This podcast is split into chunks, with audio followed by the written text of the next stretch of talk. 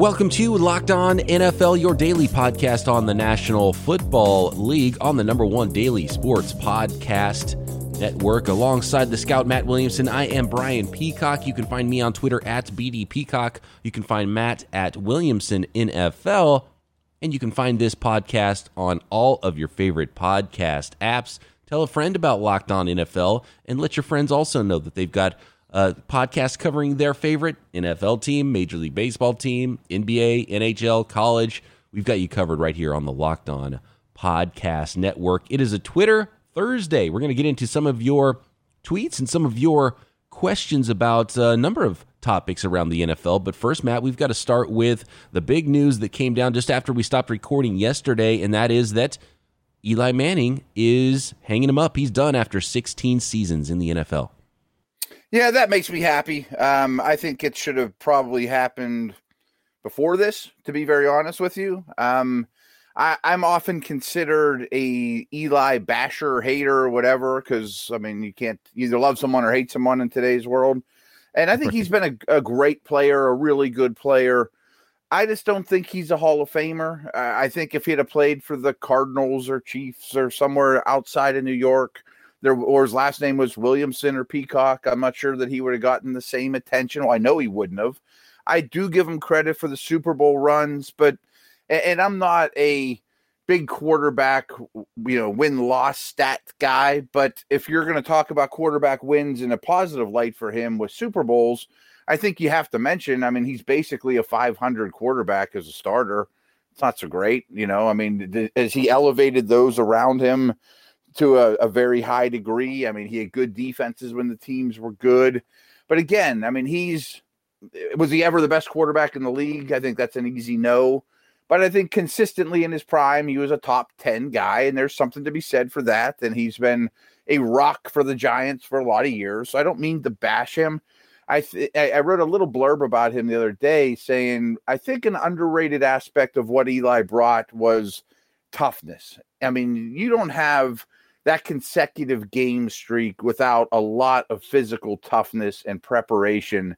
But there's also a lot of me- you know mental toughness too. To considering you end up as Archie's kid and Peyton's younger brother growing up in New Orleans, and then you go and tell the Chargers, I'm not playing for you, you know, and you go to the biggest media market in the world and you're totally under uh, scrutinized for better or worse, and you handled it, you know, like uh, water off a duck's back. Yeah, the mental toughness is key, and the way he won his two Super Bowls, I think, is good. I mean, the two rings, I think, is going to get him in. We we've talked mm-hmm. about this, I think, before about where he's a fringe Hall of Famer, and I think both of us would say, eh, fringe Hall of Famer to me is not a Hall of Famer.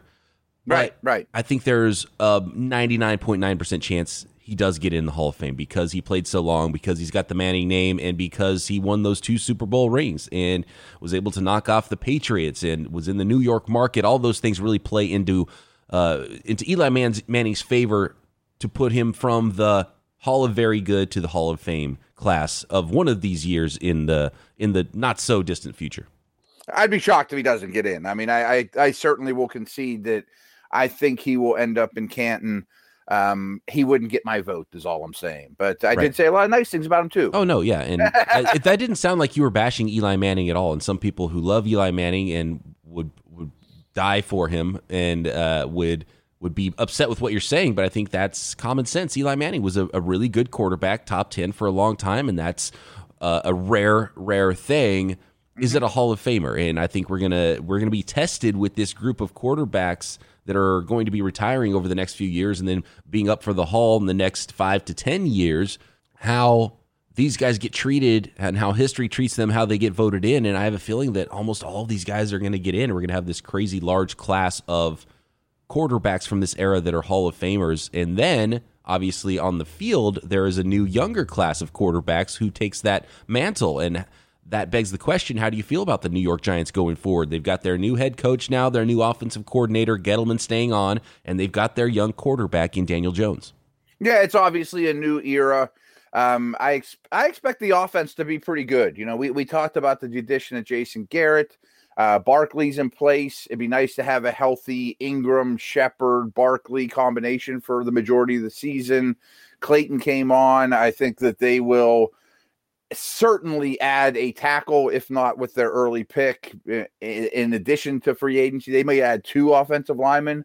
So I think the pieces will be in place for Jones to succeed.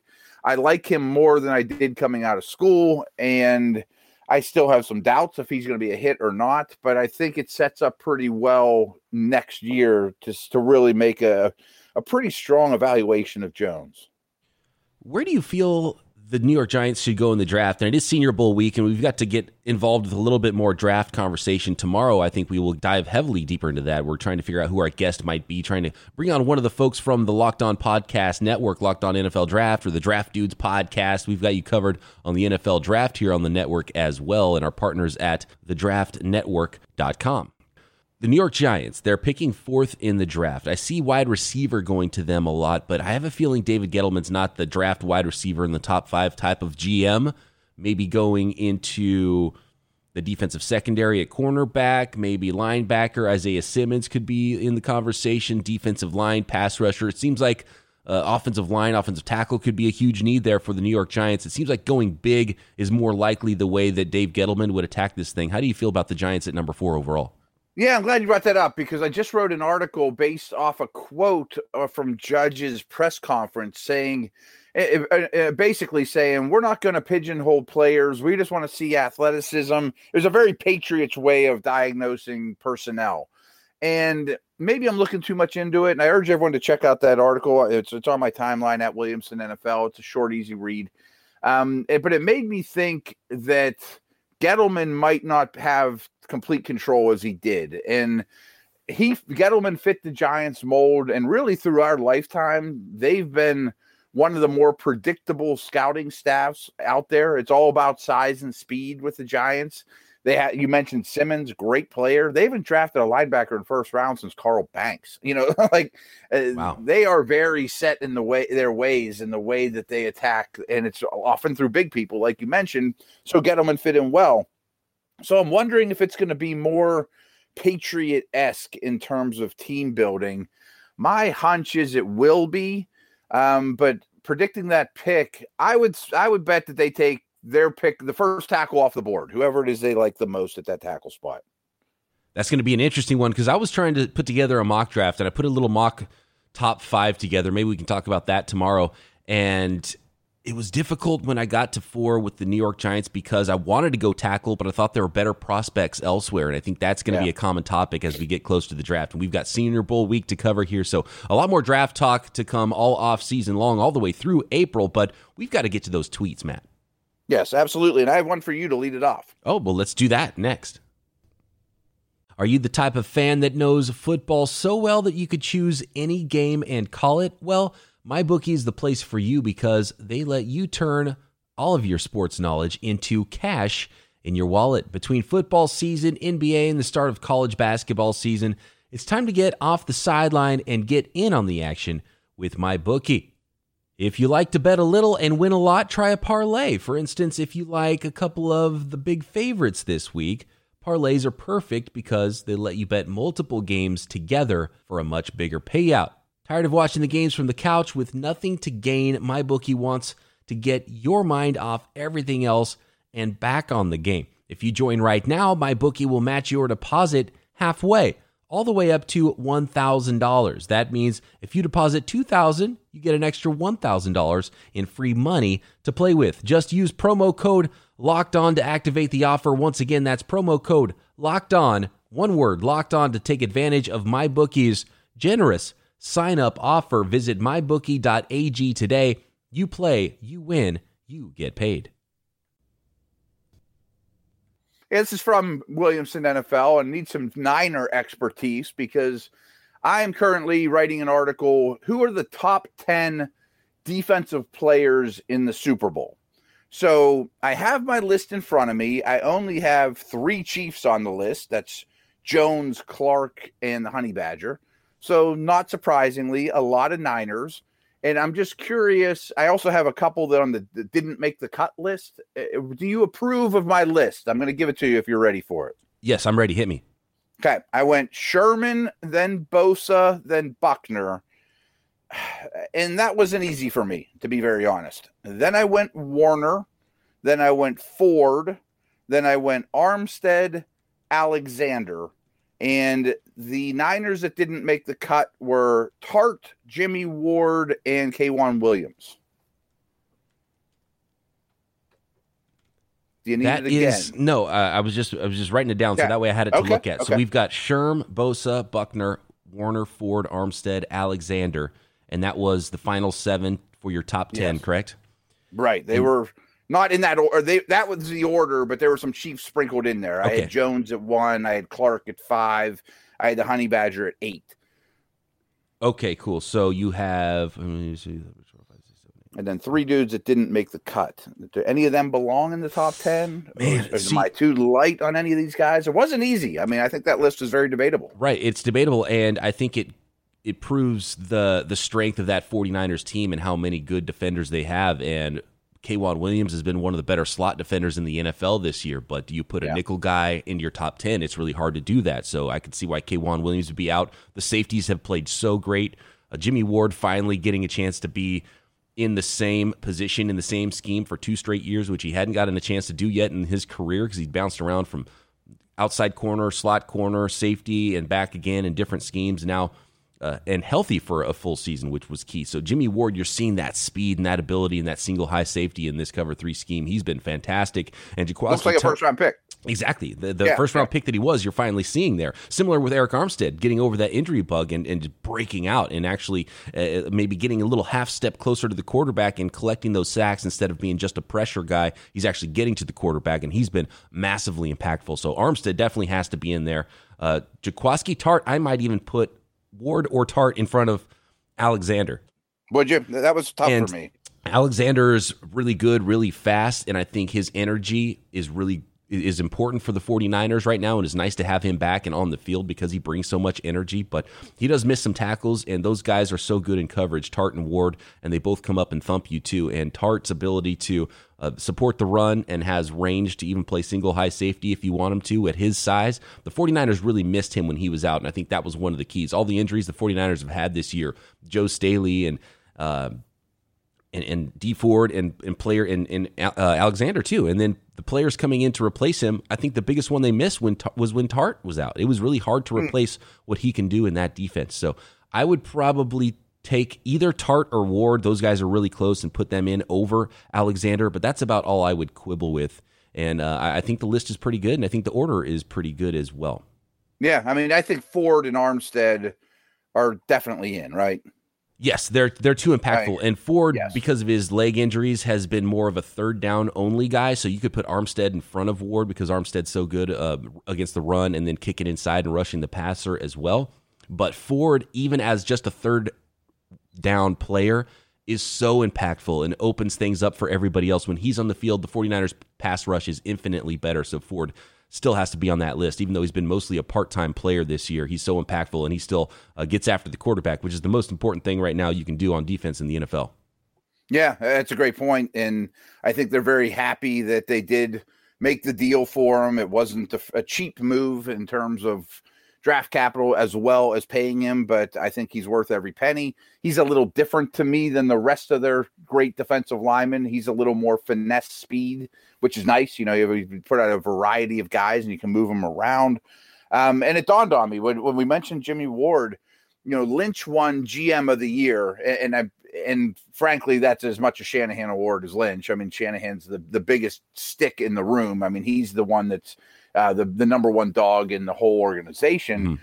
But I think it's really noteworthy that Armstead, Ward, some of these early picks from before the Lynch Shanahan regime have really stepped up with this coaching staff too. I mean, yeah, it might have been considered disappointments. Right, absolutely. These guys were major disappointments, and a lot of fans were ready to move on from Armstead and Jimmy Ward. And Jimmy Ward was re-signed to a one-year contract and was expected to be the starter. And and me included, where I was thinking, man, you you can't count on this player to be healthy all year and and be a starting role for your football team. And uh, Armstead and Ward have proven to be healthy all year and have been monsters. So it's, it's a good year for Trent Baalke. Guys like Carlos Hyde having a nice little season, yeah. and and even Chip Kelly being in San Francisco for one year, if it's not for Chip Kelly, the 49ers might not have Raheem Mostert on the roster right now yeah, because he's the okay. one that signed him as an undrafted free agent and then brought him back.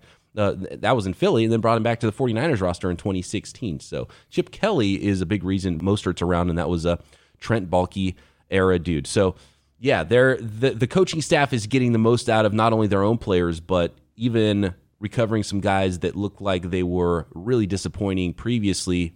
You can see what good coaching can do for a football team. Yeah, it's huge, and it really does show. You know, you inherit some guys. You might not have been the one. You, you might not have picked them, but you inherit them. You get the best out of them. It, it's it's so different for me because my favorite team well, Tomlin and Colbert drafted them. I mean, like, there's no right. former regime, you know, nothing ever changes. I want to go to a tweet from the electrifying phenom. He says, Ooh. What needs to change with my Texans in order to be considered a serious championship contender? That's a tough one. Yeah. I love Watson, and half of me thinks O'Brien holds him back. And Texan fans blame O'Brien for everything that goes wrong. And I tend to defend him more than I back him. But a lot of the reasons I defend O'Brien are how about all those years when he went eight and eight, nine and seven, often got into the playoffs pre Watson? I mean, they had Matt Schaub and Fitzpatrick and nothing at quarterback before Watson, and he consistently won eight or nine games. But I also wonder is he a coach that only wins eight or nine games? you know, I mean, I know he's won more than that lately, but has he hit his head on the ceiling of, okay, win the division, get beat in the first round, give or take, and that's who he is as a coach? Which isn't bad, you know. Another team would kill him. I mean, the Bengals would love to hear that. The Lions fans are like, "Boy, that's a that's not so bad." But I look at Watson and think, man, if we're having that draft where you can pick anyone to build your team around, of course Mahomes is first, but Watson's a top three or four pick for me.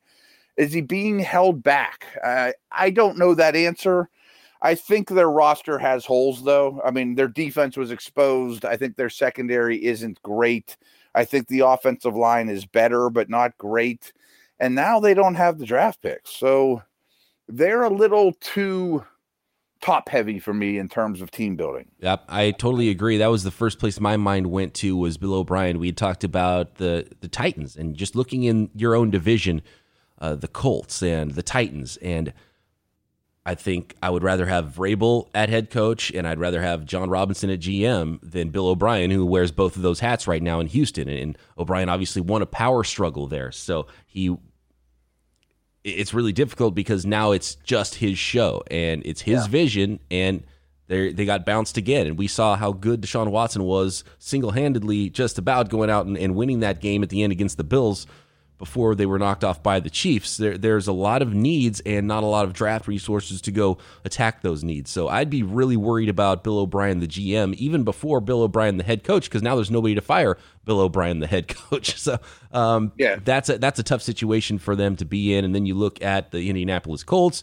I would take that head coach and that GM over Bill O'Brien that is sure. wearing both of those hats. So it gets very difficult because do is Deshaun Watson good enough? Is is he being held back? Is maybe Deshaun Watson not as good as we all think he is? Because I'm right there with you on Deshaun Watson. And I mean, will, there's inconsistencies to him, but I mm-hmm. still think he's a stud. Right. So yeah, I guess the answer, the short answer is, I think Bill O'Brien. And when when can they and when would they make that change? And how many years of you know being that team that maybe gets into the playoffs, maybe is seven and nine, maybe is nine and seven, maybe gets bounced early. How many more years of that before you decide that you need a change at the top, and then now you have to pay a bunch of money to Deshaun Watson and keep him around, and it gets a lot more difficult. So I think that should have happened already, in my opinion. Yeah, I agree with you. The coach GM combination in Tennessee and Indianapolis is superior. I also think GM O'Brien might have saved head coach O'Brien's job. You know, let's go. Right live for today and get Tunsil and all these dudes and try to make a run. And they won the division. Um, but close your eyes and envision a world where the Colts or Tennessee had Watson instead of Houston. You know, if you did a quarterback swap, and I like Tannehill and I like Brissett, but if you traded Brissett for Watson or Tannehill for Watson, it'd be pretty clear who the biggest dog in the division is by far. Oh, no doubt. Yeah, absolutely. Yeah. that's a great point. I want to go to RJ Hollywood, who asked the question, where do Andy Dalton and Cam Newton end up in 2020? We're going to talk about this a ton, and I don't have a good feel for any of it. I mean, that includes Rivers, kind of includes Brady. I think Dalton will get traded, but we've mentioned this on the air many times that frankly, the Bengals are the hardest team in the league to trade with because they just overvalue their guys. You know, like if I'm the Bears and I call about Dalton, yeah, sure, give us two first round picks. Well, no, you know, like, uh, uh, uh, and I think he could be a very valuable bridge guy in a lot of places.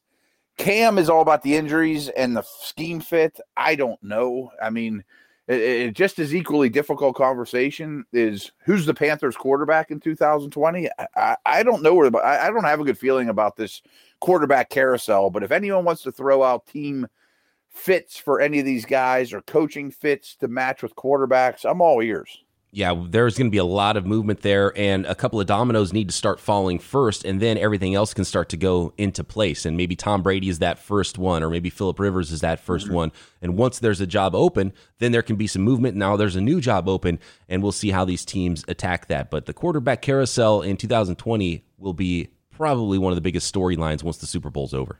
Yeah, a couple days ago we mentioned, you know, Rivers moved to Florida, and if he does in fact sign with the Bucs, I mean, what a ripple effect that's going to have because oh. Jameis is going to go somewhere then, and then another domino, another domino. It'll yep. be fun, but I don't know how it ends up. I'm sorry, I'm not a good answer to the question. All right, we got more tweets to get to coming up.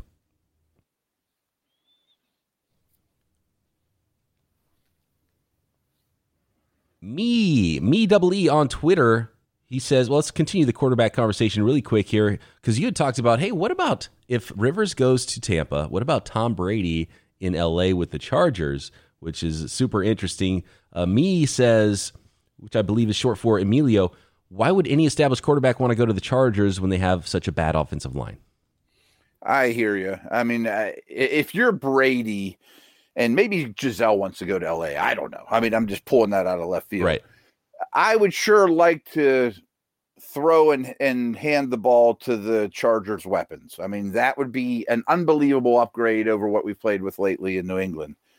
But I would have to, if I'm going to sign that contract, I need a guarantee from the owner that you're adding two offensive linemen, you know, a, a first round pick and a free agent. I mean, They've neglected that position way too long. And back to the Eli conversation, there's a reason Eli didn't want to play there. And, you know, because it was not a strong organization. And I'm not sure it's much better. You know, they still have stupid contract, you know, battles with Bosa and guys like that. Like, uh, Brady knows these things. I mean, you go from maybe the best organization in the league to a bottom tier one. I don't know that that ends up so great. I still like the Bears for Tom Brady. That's my yeah. favorite one. Let's I go mean, to. They've been good with him. I mean, the problem though with bringing Brady, like if you bring Brady to the Bears, he's not going to learn their playbook. You know, he's going to bring the McDaniel's yeah. phone book playbook with him because otherwise he's not good. I mean, uh, he's not great. You know, he's not. He needs to make all the checks and things, and that means ten other dudes on the field need to learn that playbook too. I mean, that's a problem. Like when when young receivers go to the Patriots they don't dummy it down for them. You got to learn the, the phone book. Play. You got to learn Chinese. And well, I can't learn Chinese overnight, Tom. I'm sorry. Right. And that's one of the biggest problems of moving from, you know, what the Erhardt Perkins system is what Brady's been playing in for forever now.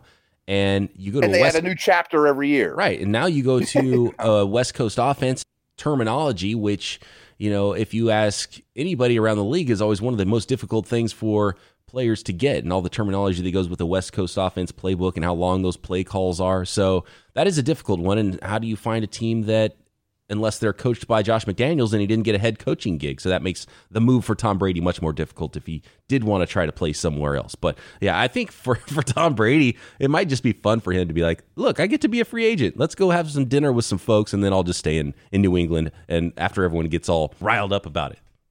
I tend to think that's what's going to happen.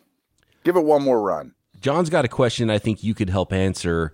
He says, Why is the national media so anti Big Ben and the Steelers? I don't know if they're anti Steelers. Uh, they tried to pin this whole AB thing on his leadership and Tomlin's bad coaching, and it's clear it was 99% AB being a nut. Um, this is obviously a Steelers fan that doesn't like his organization that he's a fan of being bad mouthed. I don't think, from my perception, that there's any anti Steelers bias out there in the media. I know it can feel that way when you're a team sometimes, but now we know a lot more about Antonio Brown than we did a couple of years ago, or even last year at this time when Brown was leaving the Steelers organization. AB's got some serious problems, and now he's got an, uh, an arrest warrant out. Yeah, he's the lunatic. I mean, uh, looking back on it, I think you should praise Tomlin for look how much production he got out of that crazy person, you know, as opposed to, boy, they only got a third round pick for the guy. I mean, they're lucky they got a bag of footballs for him. I mean, he's never going to play football again, and maybe he's gone off the deep end since. But I think that that this question would apply more a year ago than this past year. You know, where uh, there was a lot of i think the national media thought there was a lot of dysfunction for a super stable organization ab's on facebook live lev bell's holding out there's always drama with this team ben's not a great leader he's not as dedicated as tom brady and i think there was some truth to that but if that would have been most other teams i don't think it would have been as noteworthy uh, because they are so old school you know that I can't believe it's the Steelers that are doing these things, but it wasn't like it was the, the whole place, the, the inmates were running the asylum or anything. And then this past year, they really made a dedication to bringing in very upstanding leadership type dudes, you know, the TJ Watts of the world and Minkahs and those type of guys. So I think that perception has changed drastically over the last 365 days or so. There's a couple more questions here I want to get to. Go Pats wants to know about the Twitter feud between Richard Sherman and Darrelle Revis. Revis um, talking about the superiority of a man to man cover cornerback over the zone cover three type of corners like Sherman is, who don't travel around with the best receivers in formations. And Sherman or and Revis being that old school lockdown guy, we don't see a lot of that anymore. He says, as an aside, I'd say Revis in his prime early Jets days was the best cornerback since Deion Sanders. I don't disagree there. And I get what Revis is saying. That's a harder job than what Sherman is asked to do a lot, but Sherman can only do the job he's asked to do. And I think it's a perfect fit. And you're a bad coach if you're putting your players in a bad position. So, in a way, they're both right. They're both right. Yeah, they absolutely are. I think Revis is the superior player. I don't understand why he would start the stupid Twitter battle or whatever. uh, your your time came and went. Be be done with it and he was more of an island man to man guy. But I also think there's a misconception that Sherman just sits back and cover three all day long and plays the ball. I mean, he can come down and press corners or press receivers even at this age, as well as just about anyone in the league.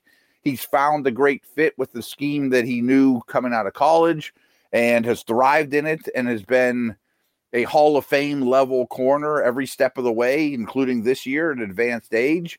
So I don't detract from Sherman at all for that. I do think I agree that Revis's job is harder, especially if you're always following a one. I mean, if you're following Jerry Rice, Michael Irvin, like Deion used to, of course that's a very difficult chore.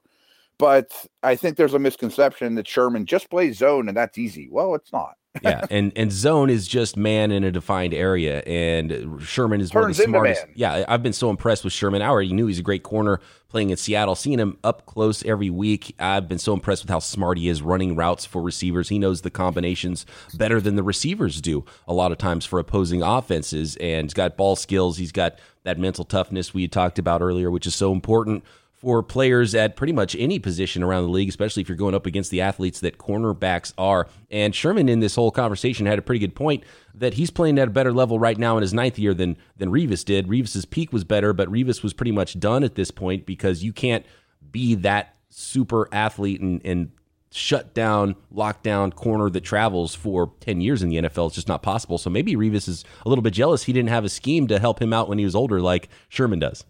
Maybe. And he bounced around the league on one year deals, and the end of his career wasn't so glorious. Um, we got to get rolling here. But my last co- thing that you mentioned, I just want to throw out there that these two really have in common is neither one ran a 4 3, you know, I mean, uh, or, or certainly at this stage of their career, but they're both very, very smart and students of the game, students of their opposition because Sherman has been somewhat of a loudmouth. I mean, don't forget this was a Stanford guy who's incredibly smart. Yeah. And I've been around Darrelle and I know people that have been around him at the NFL level. He was a very much a student of whoever that receiver he was going to follow all, all day, he knew exactly the intricacies of the, that player. Let's close on this. A one word or one sentence answer, Matt, if you have it. This is from Tom. Is the AFC West going to be the new AFC East for the next decade plus? Obviously, talking about Patrick Mahomes and the Kansas City Chiefs, the Super Bowl 54 representative for the AFC. Are they just going to dominate for the next decade in the in the AFC West? Yes. I mean, mm-hmm. Mahomes plus Reid equals yes. I, I, have to agree there. That's going to be a tough yeah. one. And yeah, so if you, that's another reason you don't go sign with the team in the AFC West if you're one of those quarterbacks. Maybe stay away from that one and go make your life a little bit easier if you're someone like Tom Brady in another division. Yeah, right. I think that's a pretty easy answer. I mean, who knows, but it sure feels like that. All right, be back tomorrow talking Senior Bowl, talking Super Bowl right here, Locked On the NFL.